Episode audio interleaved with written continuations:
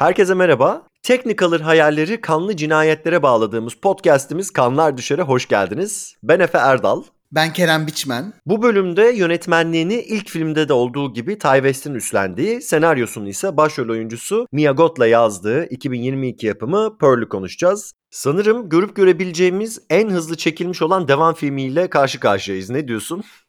Aynen kesinlikle yani e, bir yandan tabii çok güzel bir şey. Çünkü çok fazla beklemek zorunda kalmadık. Ve keşke böyle olsa hep diyeceğim ama bir yandan da işte bu kadar hızlı gelince filmler sanki aceleye getirilmemiş olsa bile bir aceleye getirilmiş hissi oluyor bende. O yüzden bilemeyeceğim. Yani sen ne düşünüyorsun bu kadar hızlı gelmesi konusunda? Hani normalde usulden bir sene falan şey bırakırlar. Hani ara bırakırlar ki hani çıktığında böyle arka arkaya baktığında hepsi aynı sene çıkmış diye gözükmesin. Yani bu sebepten dolayı bile sadece olabilir. Valla dediğim gibi şaşkınlık içerisinde izledim ve hani bütün bu hızına rağmen de ben mesela beğendim filmi bayağı. Nasıl buldun sen? Ben de beğendim filmi Efe ama X beğendiğim kadar beğendiğimi söyleyemem. Yani onda olan birçok şey bunda yoktu. Zaten bambaşka zamanlarda geçiyor. Yani bu film 1918'de geçiyor. Hani dolayısıyla onda aslında bambaşka bir şey yapılmaya çalışıyor. Hani başka bir şeye saygı duruşu, gönderme, aşk mektubu artık ne dersen. E bu da daha başka bir döneme ve o dönemin filmlerine ya da o dönemin işte hem de aslında korku dışı türüne biraz göndermeler yapıyor. İşte Technicolor dedin sen zaten başlarında. Hı hı. Hani böyle daha başka bir şey. Hani hem öyle gibi ama hem de korku filmi gibi falan. Yani sevdiğim filmi kesinlikle çok orijinal, çok iyi çekilmiş. Hani bayağı iyi bir film olduğunu düşünüyorum ama mesela X'te eğlendiğim kadar eğlendiğimi söyleyemem. Yine eğlendim ama dediğim gibi o ilk filmde çıta daha yukarıya çıktı ve belki o filmdeki olan biten şeyler benim daha çok ilgimi çektiği için daha çok sevdiğimi söyleyebilirim. Bunda da daha az oyuncu var, daha az karakter var dediğim gibi bir de çok eski bir şeyde geçiyor. Zamanda geçiyor falan. Yani çok eski olmasa da yüzyılın başında geçiyor. Geçen yüzyılın. Yeteri kadar eski bence. yani o yüzden böyle hislerim karışık. Daha fazla seveceğimi umuyordum. Çok büyük heveslerle başladım. Yine de sevdiğim filmi bu arada ama dediğim gibi yani böyle X kadar heyecanlandırdığını söyleyemem beni. Ya ben bu Pearl evrenini artık Pearlverse mü diyeceğiz ne diyeceğiz bilmiyorum. Sevdiğimi fark ettim mesela. Hani bu aynı mekana dönüş garip bir tanıdıklık hissi getirdi, bir sıcaklık hissi getirdi. Nereden geliyorsa bu hisler de bana. Hatta bu film konuştuğumuz bazı filmleri hatırlattı bana. İşte Carrie olsun, Psycho olsun falan. Bütün bunlara rağmen hatta belki bu sebeplerden dolayı da keyifle izledim filmi. Mia Goth gerçekten döktürmüş yine. Bir önceki filmdeki rol arkadaşı Jenna Ortega ile beraber yeni korku kraliçeleri, korku ikonaları olma yolunda ilerliyorlar bence hızla. Bu filmin renk paleti falan da çok hoşuma gitti. Yani biz tabii ki de ilk filmi bu arada ben de X'i daha çok sevdim. Hatta bu bölümü kayda girmeden önce bir X'i ne konuşmuşuz dinleyeyim falan dedim. E, ve orada da şey demişim ben ya o kadar da bayılmadım filme sıkıldım falan ama ya ben o kadar şey hatırlıyorum ki X'i aa ne güzel filmdi falan diye hatırlıyorum.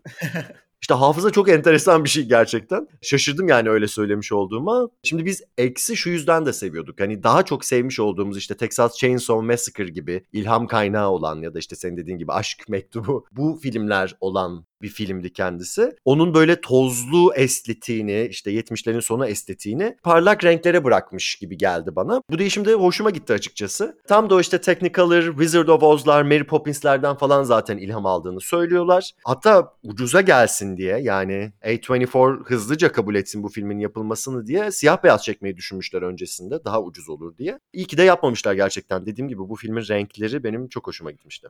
Renkleri ve işte aslında bahsettiğin her şey benim de çok hoşuma hoşuma gitti. Burada şey yapıyorum sanırım Efe ben hani filmi izledikten ya da izlerken ya mesela bu filmin seni korkuttuğu ya da gerdiği herhangi bir an oldu mu? Yani mesela sadece işte annesiyle arasındaki diyaloglar esnasında ben gerildiğimi söyleyebilirim. Onda da biraz gerildiğimi söyleyebilirim. Onun dışında bunun çok eğlenceli bir film olmakla birlikte benim korku ihtiyacı ya da hani korkuya olan şeyimi çok tatmin eden bir film olmadı. Yani birazcık belki hayal kırıklığım oradan doğru oluyor olabilir. Yoksa çok iyi bir film ve gerçekten eğlendim izlerken. Ama hani böyle iyi bir korku filmi izledim diyemiyorum. İyi bir film izledim bu filmle.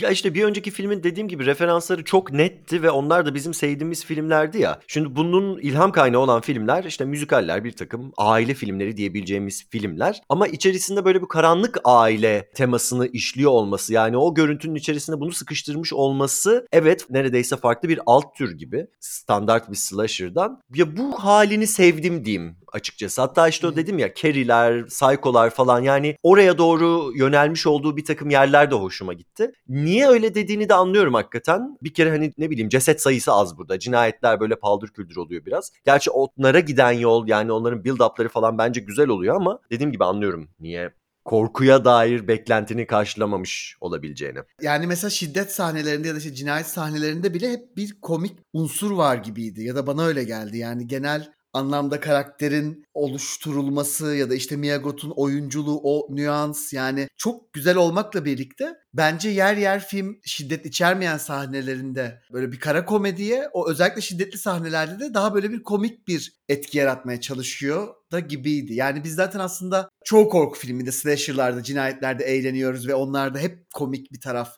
oluyor. Ama bunda belki çok aydınlık diye etraf ya da belki zaten hani Pearl tuhaf ve bir yandan da böyle sevilesi bir karakter olduğu için hani o cinayet sahneleri bana birazcık şey geldi. Çok hafif geldi yani. Hani Hmm. o dediğimi anlatabiliyor muyum? Yani hani Pearl'ün çok karanlık bir karakter olmakla birlikte bir yandan da böyle aydınlık bir karakter gibiydi. Ve o şeyi böyle tam kuramadım kafamda. Yani bu karakteri ben şeytan olduğu için mi seviyorum? Çünkü o öyle olduğu için de sevebilirim. Ama burada onu da bulamadım. Yani bilmem oldukça değişik bir karakter. Aslında biricik bir karakter diyebiliriz Pearl için. Hmm, Sahiden de öyle. Belki de gerçekten bütün cinayetler gün ışığında çekildiği için Wizard of Oz'dan fırlamış gibi Dorothy'ymiş gibi yani neredeyse de gözüktüğü için karakter o sırada bu hissin böyle geçmiş olabileceğini anlayabiliyorum ama ben mesela o sahneleri güzel buldum. Hatta şöyle diyeyim cinayet işlenmesi benim hoşuma gitti. Çünkü bir yandan mesela o karakterler kurtulsun istiyordum o içlerindeki durumlardan ama bir yandan da artık hiçbir şey olmazsa bu film tam da senin dediğin gibi korku filmi olmaktan çıkacaktı yani. İyi ki o sahneler vardı diyorum yani o karakterlerin dediğim gibi kurtulmasını istemekle beraber ölmelerini de isterken buldum kendimi. Yani bir de şöyle bir şey var hani bende hayal kırıklığı yaratan. Bu çok orijinal bir fikir, çok orijinal bir film. Daha önce izlemediğimiz gibi bir korku filmi. X de aslında birçok filme aşırı benzemesine rağmen fikrin kendi yani bunun 2022 yılında çekiliyor olması ya da gösterime giriyor olması bizim için çok orijinal bir şeydi. Ve böyle bir gerçekten fresh bir şey yaratmıştı yani. Şimdi bunda da onu beklerken ve aslında tek bir karakteri alıp böyle bir işte prequel yapmak muhteşem bir fikir olmakla birlikte filmin başvurduğu tematik şeyler yani hikaye anlamında çok sıradandı. Yani işte sen diyor hani dedin ya işte Carrie'ler, Psycho'lar yani evet onları biz zaten 30 yıl önce 40 yıl önce izledik ve işte hani zorba anne Hı hı. hani işte anneden şiddet gören kız çocuğu falan gibi çok son derece orijinal olmayan bir fikri bu orijinal şeyin içine oturtması birazcık benim moralimi bozdu açıkçası. İzlerken birazcık sıkıldım annesiyle. Yani tabii ki zaten biz Pearl'ün Eksi izlerken bir korku filmi izliyorsak oradaki Pearl'ün çok büyük ihtimalle 1910'larda böyle zorbalıklara uğradığını zaten tahmin edebiliyoruz. Dolayısıyla bu hani hiçbir şekilde bence orijinal bir fikir değil. Dolayısıyla o sahnelerde biraz sıkıldım diyebilirim. Bir de o filmin şeyin de eğlencesini de birazcık alıyor. Çünkü şöyle bir yere getiriyor bizi. İşte Pearl neden böyle sorusunu cevaplarken buna birçok şey bulabilirdik. Hani buna yakışan bence hani o X'te izlediğimiz Pearl'ün geçmişine yakışacak olan şey Hani çünkü Pearl'ün kötü olduğu yani hani saf kötü olduğu, eğlenmek için bunları yaptığı, zevkine yaptığı ya da işte falan filan gibi. Yani bambaşka şeyler beklerdim arkasında. Ama işte annesinden zorbalık gören ve aslında kendini de bir mağdur olarak yıllar içinde toplumdan gördüğü bütün şeyle aile kurumundan gördüğü falan filan gibi bir yere bunun böyle bağlanıyor olması birazcık sinirimi bozdu diyebilirim. Hak veriyorum aslında söylediklerine. Çok düz bir hikayesi var filmin. Yani ve çok karakter odaklı. Tam da sorduğun sorunun işte Pearl nasıl bu hale geldiğinin cevabı olarak da sahiden de orijinal bir şey söylemiyor film. Fakat bunlara rağmen ben izlemesini bir şekilde çok keyifli buldum. Bu gerçekten belki oyunculukla alakalıdır. Hani iyi bir performansı olduğunu düşünüyorum. Evet. Belki renklerle alakalıdır gerçekten. İzlemesi de keyifli bir filmdi ya. Bakmanın keyifli olduğu filmlerden bahsediyoruz arada falan. Bütün bunlar şeyinde düşündüğümde evet yani film gerçekten detaylara inmeden, çok dolandırmadan aslında çok düz bir şey anlatıyor. Belki biraz daha çeşitlendirebilirdi. Belki sürprizli bir şey olabilirdi falan. Hakikaten bunlar da katıldığım şeyler sana. Bir de bu ilk gelen devam filmin prequel olması yani öncesini anlatan bir hikaye olması aslında nadir görülen bir şey. Normalde çünkü işte ilk filmin devamı anlatılır. Yeni karakterler eklenir, hikaye kronolojik bir şekilde ilerler ve suyu sıkılır aslında. Daha sonra bir orijin hikayesine dönme yatkınlığı olur filmlerde. Benim aklıma gelen bir Orphan var aslında. O da bu sene gösterime girdi. Amityville'in ikinci filmi galiba öyleydi diye hatırlıyorum. Onun dışında da hani ilk gelen devam filmin prequel olduğu başka bir seriyi hatırlamıyorum açıkçası. Tabii Orphan tarafında da olduğu gibi yani ana karakterin öldüğü filmlerde eğer tekrar ana karakteri kullanmak istiyorlarsa önceye dönüş mantıklı bir hareket tabii ki. Bir de devam filmin gereği olarak bu ilk filme yapılan referansları bu filmde ben mesela organik buldum. Zorlama bulmadım. İşte sende bu X faktör var yani yıldız ışığı falan diye çevirebileceğimiz ya da işte bu gerçekten markesinin X şeklinde olması sahneye seçmeye çıktığı zaman falan. Ya da filmin başında bu ahırdan dışarı açılan plan tam da X filminin başlangıcı öyleydi. Bütün bunların kullanımını hani biz mesela Halloween'in yeni filmini konuşurken Halloween Ends aslında konuşmadık ama dedikodusunu yapmıştık ya dördüncü filmi konuştuğumuzda.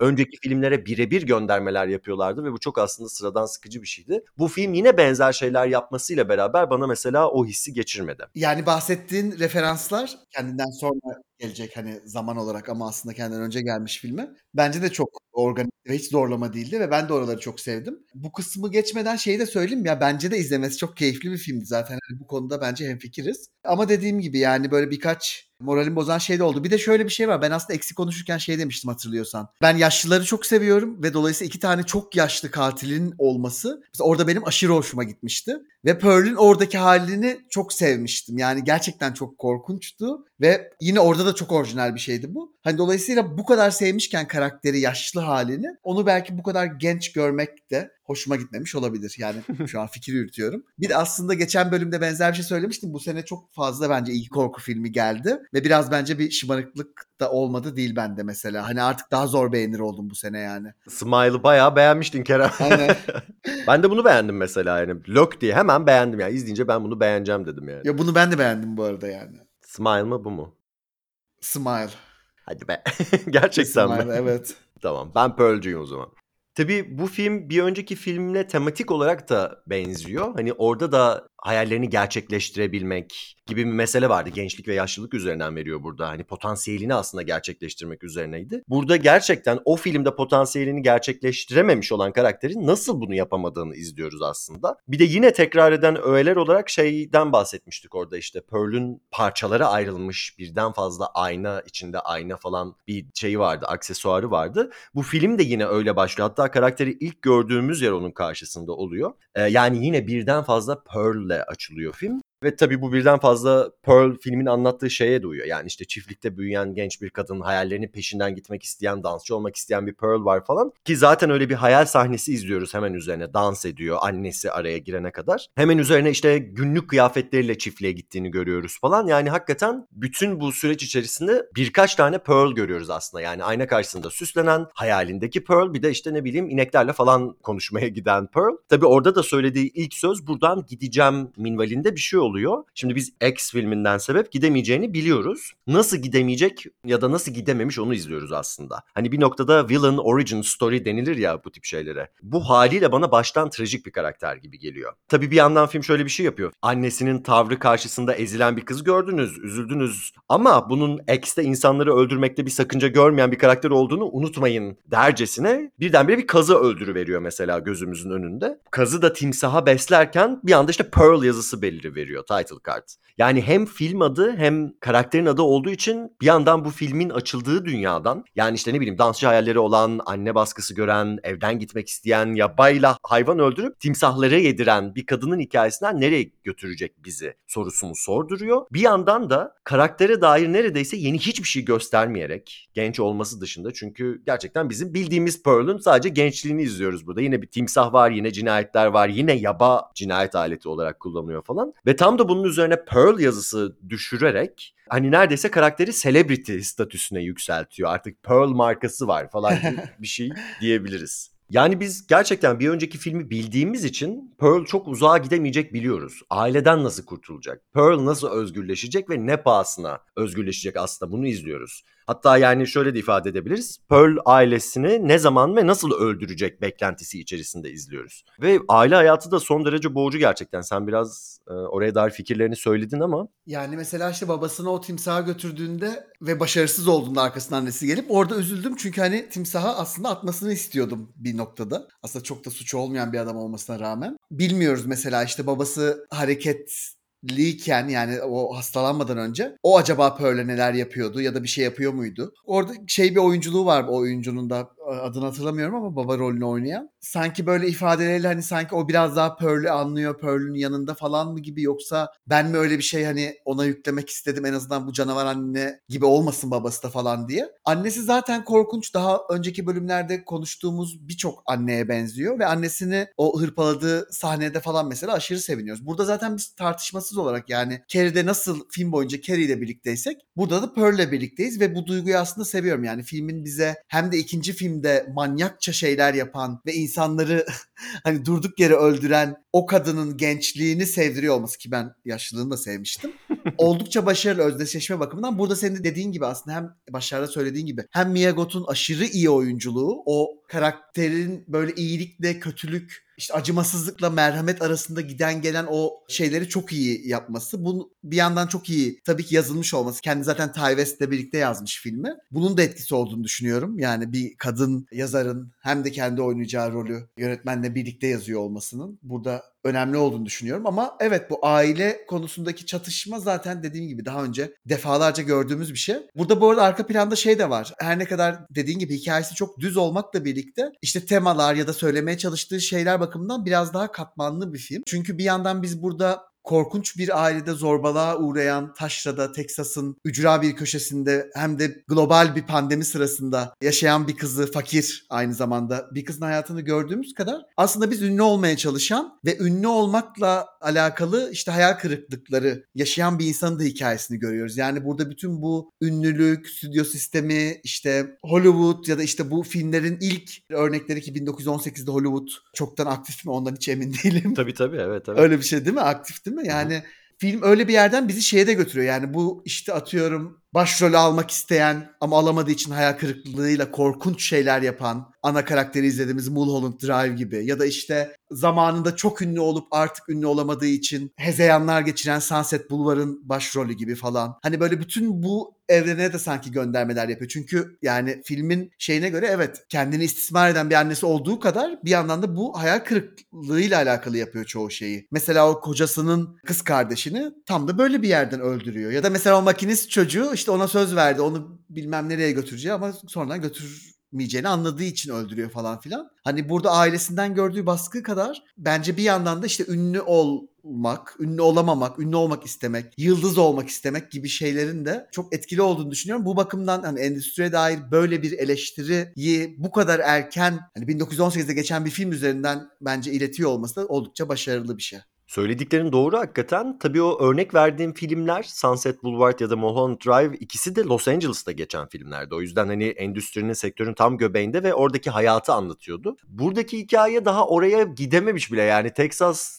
bırak kendi çiftliğinin kapısından çıkamamış bir kadını izliyoruz biz. O yüzden hani bu evet genel belki bu celebrity kültürüne dair belki başta bir şey söylüyormuş gibi yapıyor olabilir ama her şeyden önce hani Bence endüstrinin kendisinden ziyade bu sinema denen yeni icadın bireyler üzerine nasıl hayaller kurmaları işte vesilesiyle etkiler bıraktığına dair daha çok şey söylüyormuş gibi geliyor. Karakterin kendisini düşündüğümüzde şey de çok enteresan. Bir kere oyunculuk ya da oyunculuk da yapmak istemiyor gerçi dansçı olmak istiyor ama hani filmlerde oynayan biri olduğu için öyle dedim. Gözler önünde olmak isteyen bir karakter var işte bulabildiği bütün izleyicilere mesela bunlar çiftlik hayvanları da olabilir gösteriler yapan işte öyle hayaller kuran falan bir insandan bahsediyoruz. Bir yandan annesi kendisine utanç duyduğunu söylüyor illa. Bir yandan babası zaten hiçbir tepki veremiyor falan. Bütün bunları düşündüğümüzde hani Pearl neden böyle olduğu aslında biraz anlayabiliyoruz. En azından bu hayallere niye sahip olduğunu anlayabiliyoruz. Aileye dair de şeyi söyleyeceğim. Mesela anneye geldiğimizde şimdi Carrie'nin annesinin örneğini verdik ama şimdi o Amerikan bir karakterdi. Gerçekten Amerikalıların dışa vurumculuğu biraz daha böyle ekspresif oluyor ya. Bu kadın mesela Alman disiplinine sahip versiyonu gibi o karakterin. Yani daha kontrollü bir nefreti var ve bu yer yer gergin olmakla beraber bir noktada da böyle sanki çok tek düze, tek notada gidiyormuş hissi yarattı bende. Tabi bir yandan bu karakteri Kelly'nin annesine benzetmemiz sadece bence karakterin kendisiyle alakalı değil. Bir takım kadraj kompozisyonları da özellikle beraber yemek yedikleri sahneler de bu çağrışımı yaptırdı bana. Baba desen işte kimsenin olmak istemeyeceği bir durumda hani o senin gördüğün o hissi işte yanında mı değil mi diye çok düşünecek kadar bile veri vermedi mesela adam bana. Hatta Pearl bile çok deniyor ya tepki verecekmiş işte sıkıyor boğaz ağzını sıkıyor, elini cimcikliyor falan filan. O yüzden zaten adamın o kadar çok etkisiz olması bence bu iki kadın arasındaki çatışmaların sebeplerinden bir tanesi. Ve tam da bu sebepten dolayı iki kadının çatışmaların arasında kalıyor aslında. Yani bütün bunları düşündüğümüzde o ev Pearl için gerçek bir hapishane. Ya da kafes de diyebiliriz burada. Çünkü filmde kafes ikonografisini kullanıyor zaten. Yani hem gerçek kuş kafesi göstererek ama hem de yer yer Pearl'ü e, ne bileyim pencerelerin, işte evin çeşitli yerlerinin, ahırın böyle başka unsurları içerisinde hapis bir yerde şey yaparak, kadrajlayarak. Zaten bu iki film de bu çiftlik kapısından dışarıya açılan bir şekilde başlıyor ya. Bize dünyanın oradan ibaret olduğunu, o araziden öteye açılınamayacağının sinyallerini veriyormuş gibi aslında. İşte tam da burada film tüm iskeletini tek bir temaya oturtunca tek düze olmak gibi bir riski oluyor sahiden. Yani ben bunu çok hissetmedim. İlk izlediğimde hissetmedim. İkinci izlediğimde bir şey dedim. Yani bir yan hikaye daha olsa güzel olmaz mıydı? Hani biraz daha renkli, biraz daha tatlı olmaz mıydı film? Çünkü sahiden her şey evin sınırlarını esnetecek mi, esnetmeyecek mi üzerine. Hatta yani öyle ki Pearl'ün mesela işte bu şapkasını aldığı, annesine karşı direnişinin bir nevi sembolü yaptığı bir kostüm parçası vardı ya işte bu fötür şapka. Bunun sahibi de bir korkuluk nihayetinde. Yani orada durmak dışında bir işlevi olmayan, yaşamayan bir nesne. Hatta cinsel arzunun da aktarıldığı bir şeye dönüşüyor bir noktada. Yani dediklerine katılıyorum. Bir de şey aslında filmin başarılı olduğunu bir yandan da nereden anlıyorum? Yani zaten şimdi filme adını veren bir karakterimiz var. Biz bunun işte bu filmden bir 70 60 70 yıl sonrasında gördük. Ben filmi bitirdiğimde mesela şeyi merak ediyordum. Arada ne oldu? Hani şimdi bu filmde olan olaylardan sonra işte mesela o cesetleri kocasına nasıl açıkladı ya da oradan ta ki işte o bizim X'e gelene kadar ki zaman çizgisinde neler yaptı bu karakter? Şu an onu aşırı merak ediyorum mesela. Kaç kişiyi daha öldürdüler gibi mesela. Çünkü biz X'te de bir noktada Bodrum'da daha önceki cesetlerden bir tanesini buluyorduk ya bir çocuğu bağlamışlardı orada çıplak bir şekilde falan. O yüzden belli ki bu arada geçen işte 60-70 yıl hiç boş durmamışlar gibi geliyor bana. Şeyi nasıl buldun? Bu filmdeki İspanyol gribi eklemesini. Yani e, güzeldi ama bir yandan işte "Aa, sürekli maske takmak zorunda mıyız falan gibi cümleler birazcık şey yaptı yani bir tık. İrite etti mi?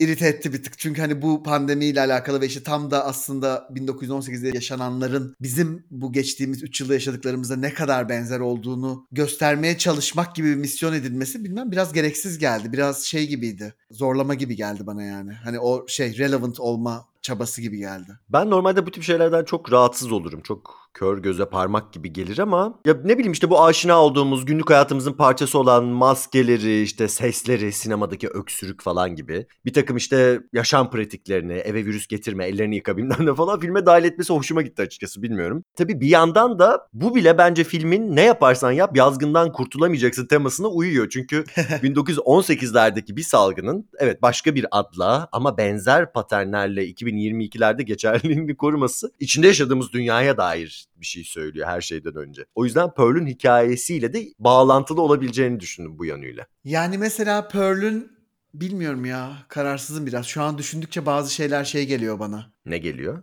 Yani o çiftliğe gelene kadar sanki Pearl hani eskiden yine Texas'ta ama çok zengin biriymiş falan filan gibi bir yerden bu hikayeyi oturtsa daha eğlenceli olmaz mıydı? Yani gerçekten aynı çiftlikte ve aynı açıyla başlıyoruz bir önceki filmle.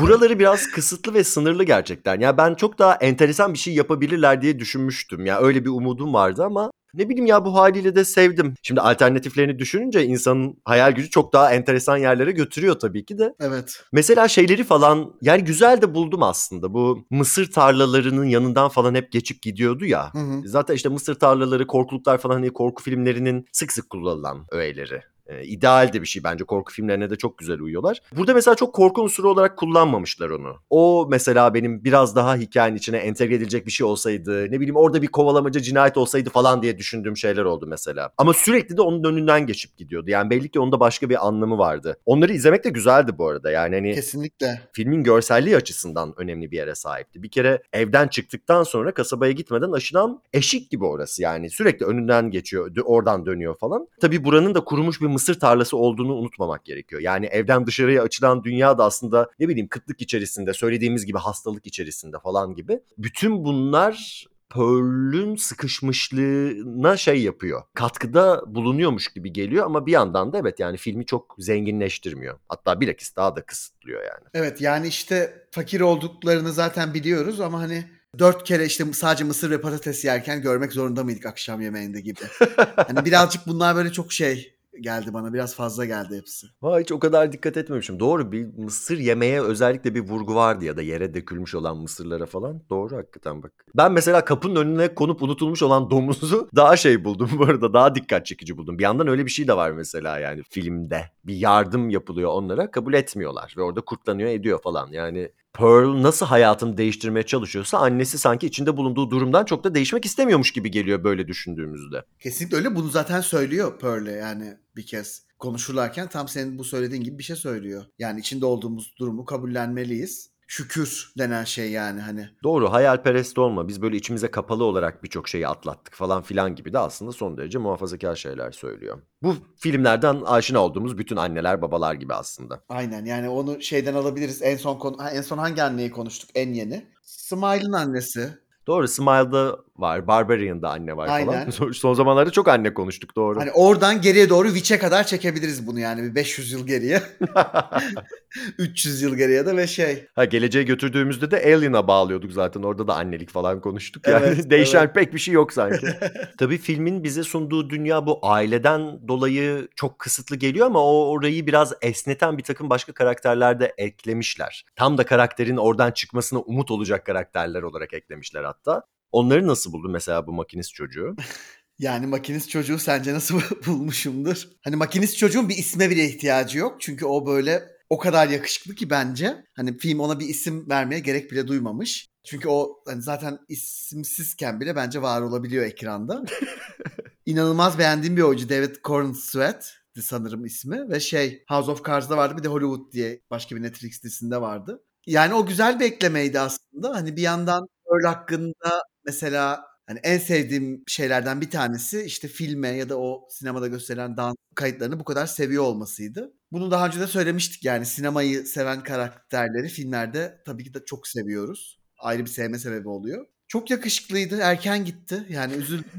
Ve o oyuncu da çok iyiydi. Filmdeki bütün oyuncular çok iyi bence bu arada. Çok iyi yönetilmişler ve gerçekten iyi yazılmış o e, karakterler. Sen ne düşünüyorsun? Yani bir kere bizi o evden çıkardığı için teşekkür ediyorum yönetmene de, senaristlerine de, filmin kendisine de. Şimdi bu karakter bir noktada şey riski vardı bu karakterde. Kötü yola düşürecek klişesini kullanacak zannettim hakikaten bir noktada. Hani ne bileyim işte taciz edecek bir şey yapacak falan filan. Hani gerçekten öyle çiğ bir yere götürmemesi güzel olmuş. Bir yandan da işte bu ilk porno örneklerinden olan stag filmlerden de göstererek Pearl'e filmin X ile olan porno bağlantısında koruyor olmasını da sevdim. Tabii şunu da hatırlayalım. X'te çektikleri film çiftçinin kızıydı. Burada da Pearl mesela o hayatı yaşıyor. Yani o bağlantı zaten başlı başına ikisi arasında çok organik gelişmiş gibi geldi bana. Tabii bu filmin derdi pornografi üzerine bir şeyler söylemek değil. Sinemanın kendisiyle daha ilgili. Ama tabii bir yandan şöyle bir şey de var. Pearl'ün dansçılık hayallerinin annesinin gözünde fahişelikten bir farkı olmadığını da söylüyor. Hatta ben eksi konuşurken galiba öyle bir şey söylemiştim. Yani evet 1979'da mesela porno yıldızı olmak neyse belki Pearl'ün gençliğinde de dansçı olmak benzer bir şeydi diye hakikaten de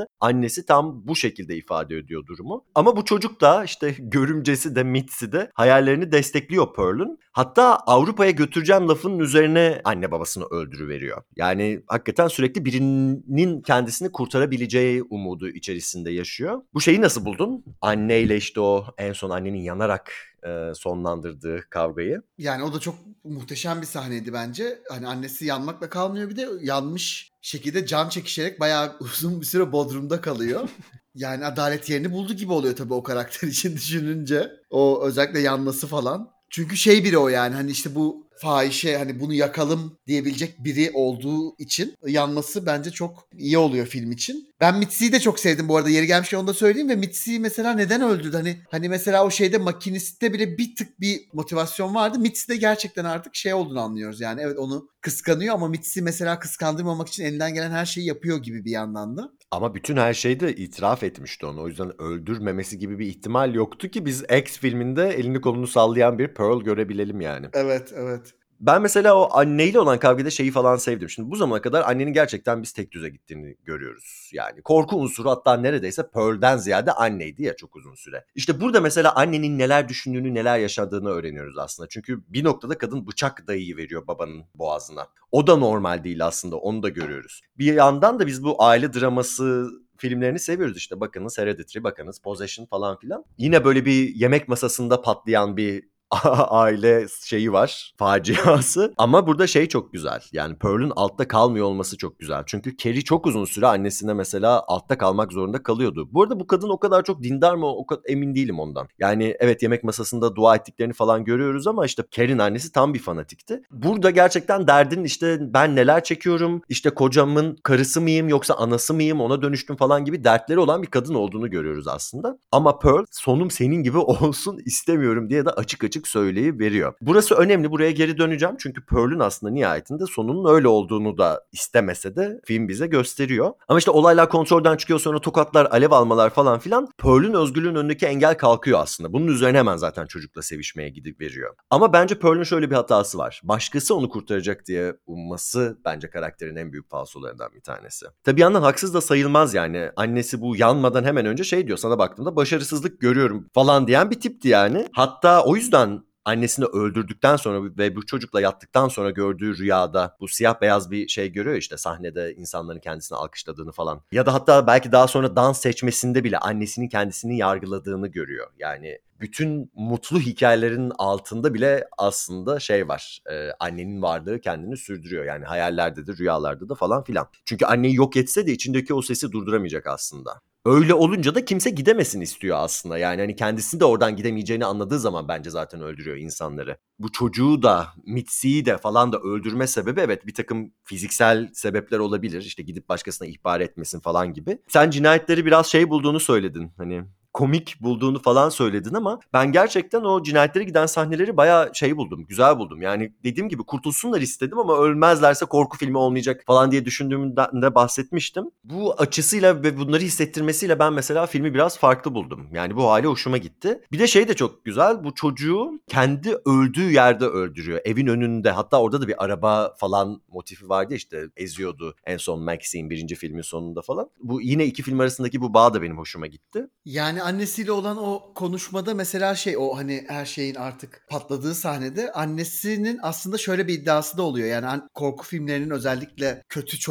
çocuklar üzerine ilerleyen korku filmlerinin hep tartışmaya açtığı bir konu. Hani kötülük bir noktada sonradan öğrenilebilen bir şey mi yoksa böyle içkin bir şey mi? Yani o kötü tohum dediğimiz işte bütün bu minimalde çekilen böyle bir sürü film var. Burada annesi aslında tarafını çok net belli ediyor çünkü senin ne olduğunu biliyorum ben diyor Pearl'e ve aslında Pearl'ün bir kötü tohum olarak doğmuş olduğunu ve içinde çok ciddi insanlara zarar verme potansiyeli olduğunu ve bunun her zaman Pearl'le olduğunu bu potansiyelin falan iddia ediyor. O noktada da mesela bunun hemen sonrasında işte annesi başına gelecek birçok bu kötü şeyi aslında filmin kendi adaleti bakımından yani ya da benim şey bakımından hak etmiş oluyor. Cinayet sahnelerinde de evet yani bir yandan kesinlikle çok eğlenceli sahneler ama beni hiçbir şekilde mesela geren sahneler olmadı o cinayetler. Yani çok nasıl bir örnek verebilirim bunun şeyi için? O Mitzi'de şey güzeldi mesela Efe. Hani normalde biz korku filmlerinde çoğu zaman slasher'da şunda bunda baltayı sırtına yer ve hani yatar yere yani. Hı hı. Genelde böyle de ölüm sahnesi. Orada Mitzi'nin bir yandan koşmaya devam etmesi işte Pearl'ün de sonuçta genç ve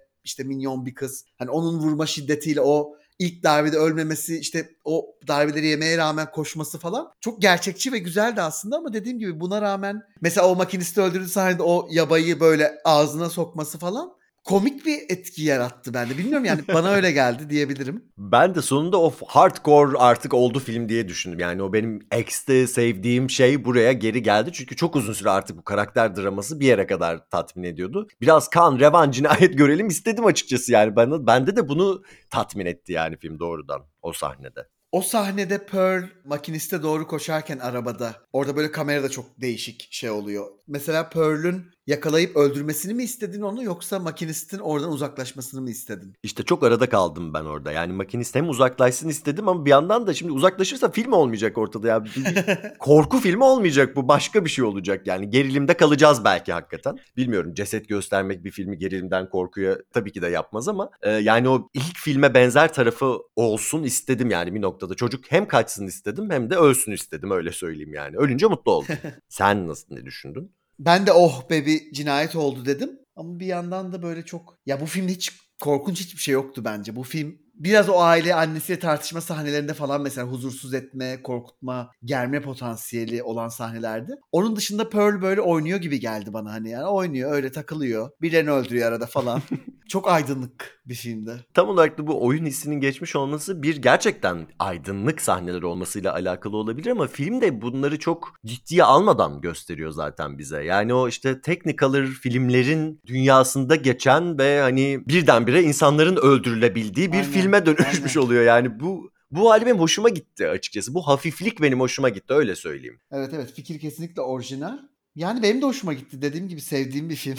Bu kadar kötü değil. Sen mesela bu son zamanlarda çıkmış olan Speak No Evil'ı korku filmi olarak değerlendirebiliyorsun. Ben de mesela ona korku filmi demiyorum mesela. Ama o film en başından itibaren yani yani her anında mesela insanı geren ve böyle işte insanlar hakkında, yabancılar hakkında, insan ilişkileri hakkında tuhaf tuhaf şeyler düşünmesine sebep olan ve tam da bunlarla alakalı bir çeşit korku veren bir film. Yani o kesinlikle hani sonunda gerçekleşen olaylardan dolayı değil, tam da başlarında ve mesela o da karanlık, ıslak, loş, gün ışığında korku olmaz demeye çalışmıyorum bu arada. Yani Texas Chainsaw gibi bir örnek var karşımızda ama mesela o mu korku filmi, bu mu korku filmi tartışmalı. İşte orada gergin diye tarif ettin. Önemli kelime o. O filmi ben gergin derim mesela ama korku filmi demem. Yani insan ilişkilerinden çıkan gerilimler üzerine odaklandığı için de benim en azından korku filminden beklentimi hiçbir şekilde karşılamayan bir film o. Ama neyse şimdi o filme de çok girmeye gerek yok. Çünkü filmi beğenmekle beraber ben onun o ne kadar muhteşem bir film şeyini çok hak etmediğini, öncesinde gelen birçok filmin onu çok çok daha gani gani yaptığını iddia edebilirim ama tamam şimdi buraya girersek oradan çıkamayacağız büyük ihtimalle. Yok şeyi söyleyeyim sadece hani bu film korku filmi midir sorusu çok aslında şey bir soru, garip bir soru. Herhangi bir film için bunu sorunca. Çünkü şey e, şimdi iki farklı şeyden bahsediyor olabiliriz orada. Bence mesela senle ben farklı şeylerden bahsediyor gibiyiz. Çünkü ben de senin o dediklerine katılıyorum yani bir film korku filmidir değildir derken bir yandan şeye bakıyorum yani bu film hangi öğeleri kullanmış? İşte korkuya dair bunda hangi troplar var? ne anlatıyor falan filan. Ama bir de bunun yanında mesela bir filmin izlerken ya da izledikten sonra ya da izledikten 3 yıl sonra filme dair hissettiğimiz şey. Yani filmin bizde hangi duyguları oluşturduğu gibi bir de böyle bir daha his, hisse yönelik ve daha kişisel bir tarafı var. Evet yani Speak No Evil'a baktığımda ben de korku filmi şablonu ya da öğeleri göremiyorum ama dediğim gibi böyle bir tuhaf oluyor insan bir korkuyor yani. O bakımdan korku filmi diyorum. Çünkü hani bu ibreyle değerlendirdiğimde mesela Mulholland Drive de benim için bir korku filmi. Lost Highway'de bir korku filmi. Ya ben onlara tam olarak bir janra filmi demem ama o filmler de zaten hiçbir zaman tek bir janrada ilerlemedikleri için. Hı hı. Bu arada o filmlerin ikisini de ne kadar çok sevdiğimi biliyorsun. Lost Highway'de, Mulholland Evet. Drive'da. Ama işte benim bir janra filminden hele ki korku filmi gibi çok çok sevdiğim işte üzerine podcast falan yaptığımız bir türden beklentim gerçekten biraz daha spesifik. Ama bu spesifik illa janrının bir takım kurallarını yerine getirecek anlamında değil. Mesela muğlaklık olan filmleri de konuştuk burada. Ne bileyim Possession'ı falan konuştuk. Don't Look Now'u konuştuk. Bunlar gerçekten bildiğimiz anlamda janra filmleri değiller. Ama hakikaten kişisel olarak belki neler beklediğimize, neye korkunç dediğimizle falan da çok alakalı olabileceğini düşünüyorum. Ben mesela Pearl'e geri dönecek olursak bu filmin çizgi film görünümünde bir korku filmi olduğunu düşünüyorum yani. o yüzden bütün bu renkler, bütün bu hafiflik ama alttan alta olan o cinayetlerin işte sıradanlığı, işte babayı mesela boğması etmesi falanı filanı ki kadraj dışında yaşanıyor o. Hani artık bir yerden sonra çok sıradan şeyler haline geldi. Çok olağan hayatın akışı içerisinde yaşanan şeylerdi falan. Bu o dünyanın içerisine o hikayeye çok uyduğunu düşünüyorum bütün bu üslubun. Bu seçme, dans seçmesi sahnesini nasıl buldun bu arada? Filmin bütün e, yükselişi oraya doğru gidiyordu ya. Ve biz bir de tabii önceki filmi bildiğimiz için kazanamayacağını da biliyorduk az çok. Nasıl buluyorsun oraları?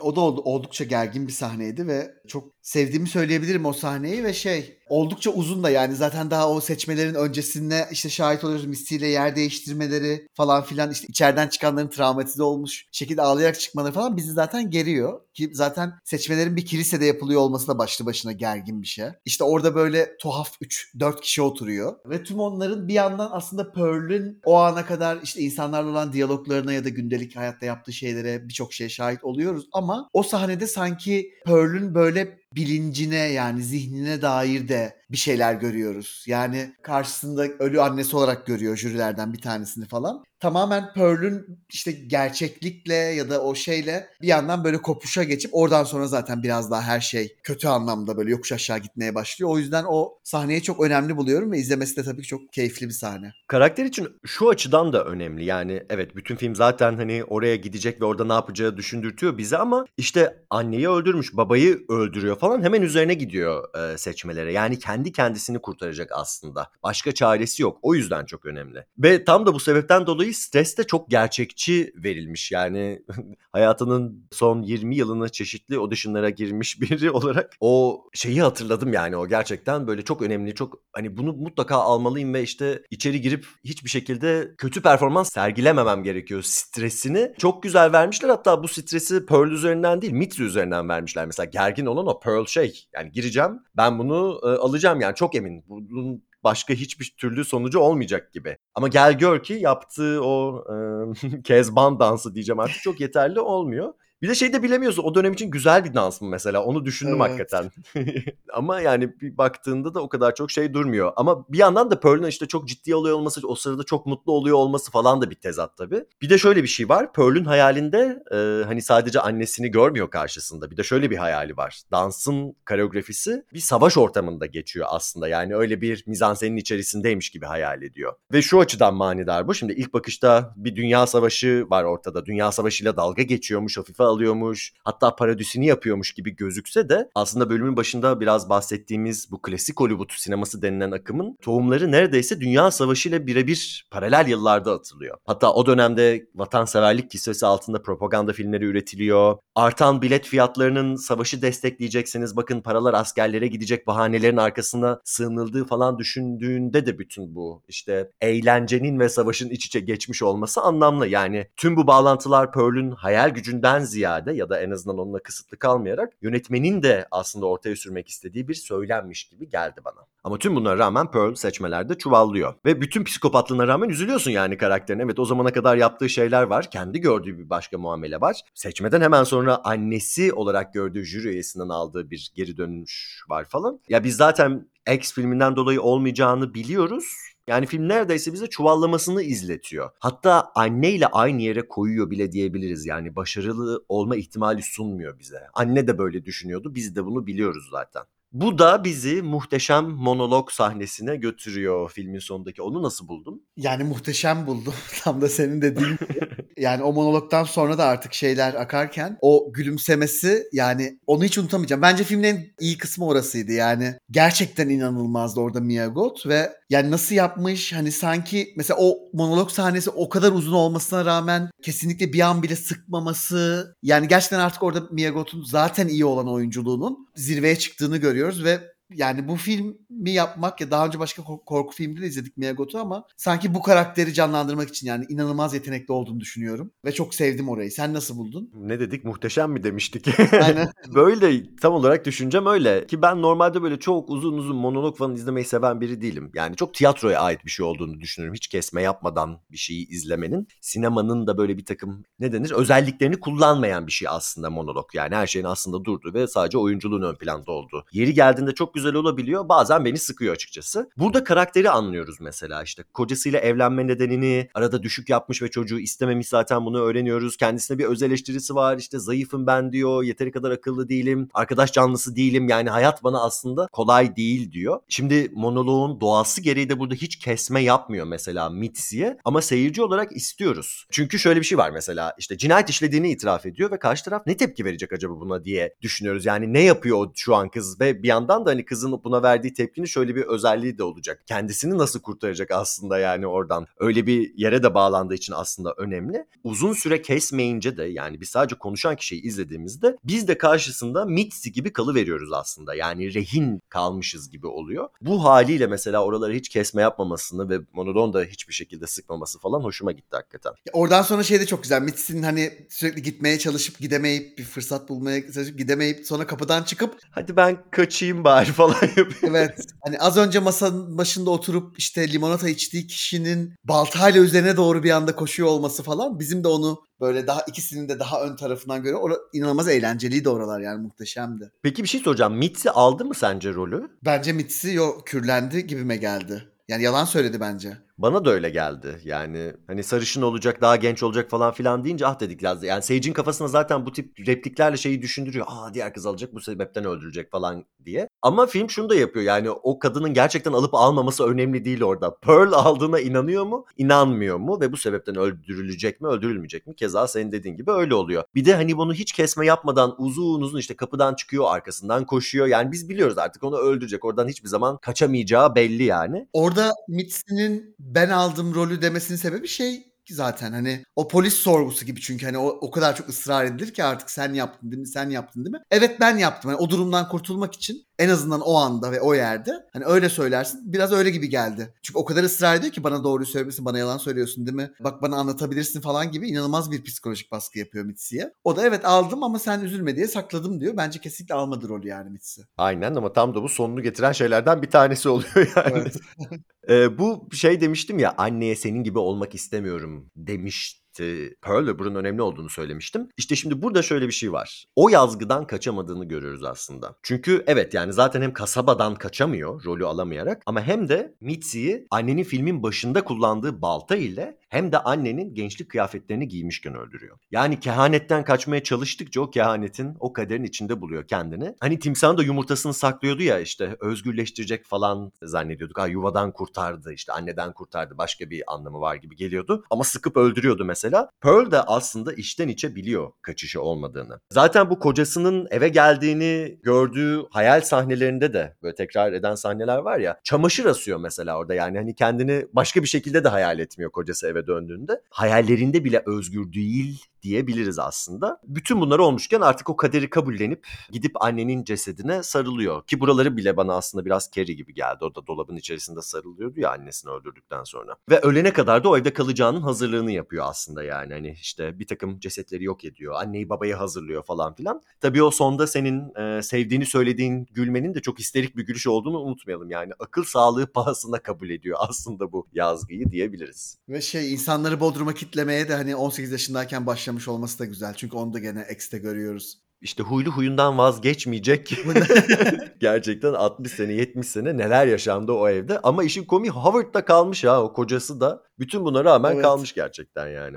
Şimdi bunu bir üçleme yapacaklar tabii. Ee, Maxine filmi geliyor. Max X, X, Xine mi artık nasıl okunuyor? 3X ile yazılmış. 80'lerde geçecekmiş o. Ona dair çok heyecanlıyım ve Pearl'den daha çok seveceğimi düşünüyorum 80'lerde geçtiği için tabii ki. 80'lerde geçecek. Bak tam da az önce söylediğimiz gibi artık Los Angeles'ta geçecek büyük ihtimalle falan. Valla ben de heyecanlıyım. Umarım güzel olur. Ben şaşırıyorum. Sene sonuna kadar onu da çıkaracaklar falan diye. yani böyle bir şey yaparlarsa gerçekten şaşırtmazlar beni. Evet bakalım yani seneye izleyeceğiz bu üçlemenin son filmini. Herhalde porno kökenlerine de geri dönecek diye düşünüyorum. Maxine'in çünkü bir porno yıldızı. Ya da bilmiyorum yıldız olacağım diye gidiyordu ama porno, sinema ve umarım tabii ki de cinayet üçgeninde güzel bir film olur.